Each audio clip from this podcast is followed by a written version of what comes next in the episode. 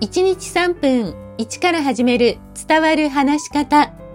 こんにちは、フリーアナウンサー、話し方講師、キャリアコンサルタントの三島澄江です。番組をお聞きくださいましてありがとうございます。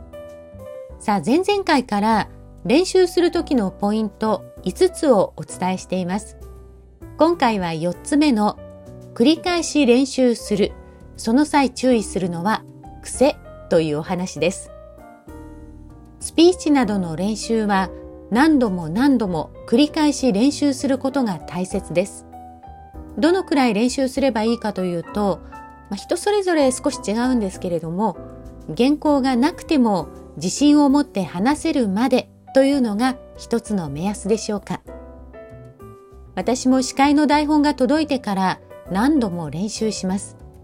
まあ、司会の時は全て覚える必要はありませんが、それでも口が勝手に動くくらいまでは読み込みをしています。特に苦手だと感じるところは念入りに練習しているんです。ただ、こうやって何度も練習していると、時々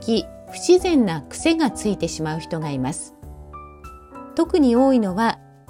この番組でも何度もお伝えしている語尾の音上がり。耳にタコだよと思う人もいるかもしれませんね。他にも自分で話すリズムをとっているからだと思うんですが、話し始めや言葉の前にえ、まというふうに聞こえるか聞こえないかの言葉を入れたり、中には話し始めにはいと言って話し出す人もいます。それから話している最中に舌打ちを入れている人もいます。これらは多分自分が話しやすいようにリズムをとっている癖なんだと思います。ちなみに岸田総理大臣は話している途中に結構舌打ちが入っています。最近は気にされていて少なくなったようにも思いますが、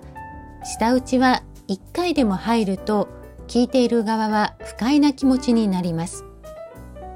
そもそも舌打ち、イライラしている時などに出る動作なので、